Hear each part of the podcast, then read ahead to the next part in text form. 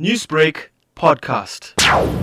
Samuel, right from the beginning, when the latest measurement has been announced, we said that um, 2,750 people either in or outdoors is uh, going to give us a, uh, can be problematic. Not because so much of the number, because 2,000 people in a big stadium is not a problem to handle.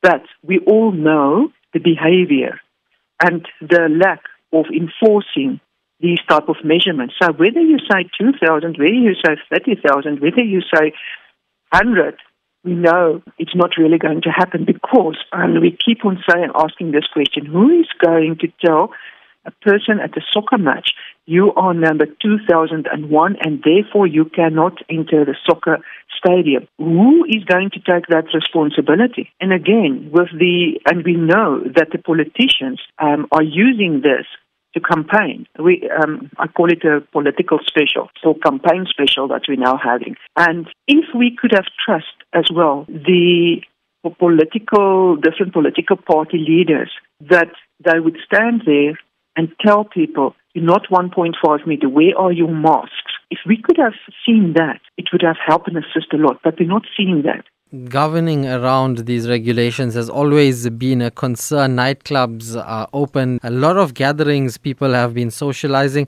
but the vaccination rollout has also been pretty slow, according to some. What impact do you think that these almost 20 million vaccinations will have with the fourth wave that may be looming? If we now look at the younger people who visit nightclubs and um, like to socialize, most of them has not been vaccinated. They would become again the super spreaders going forward. So it's very seldom that you will get 60 pluses in nightclubs. And those are the people who's um, we have um, more than 50% of them um, vaccinated as uh, for now. Uh, we know that they are the ones that's most at risk with um, admission, but we still have 60 pluses that's not been vaccinated. So these young people partying might um, become, as I said, a super spreader. And also remember, in the first wave, we only saw mostly 60 pluses being um, affected with uh, um, by the um, wild strain. In the second wave, we see 60 pluses and a bit, bit of a mix. But the, with the third wave, we saw the young people get infected as well. So we don't know when the fourth wave is going to come, whether it would be again the Delta variant, whether it would be another variant, and who will be the target groups of that variant. So if you're not vaccinated, you are putting yourself at risk and other people around you.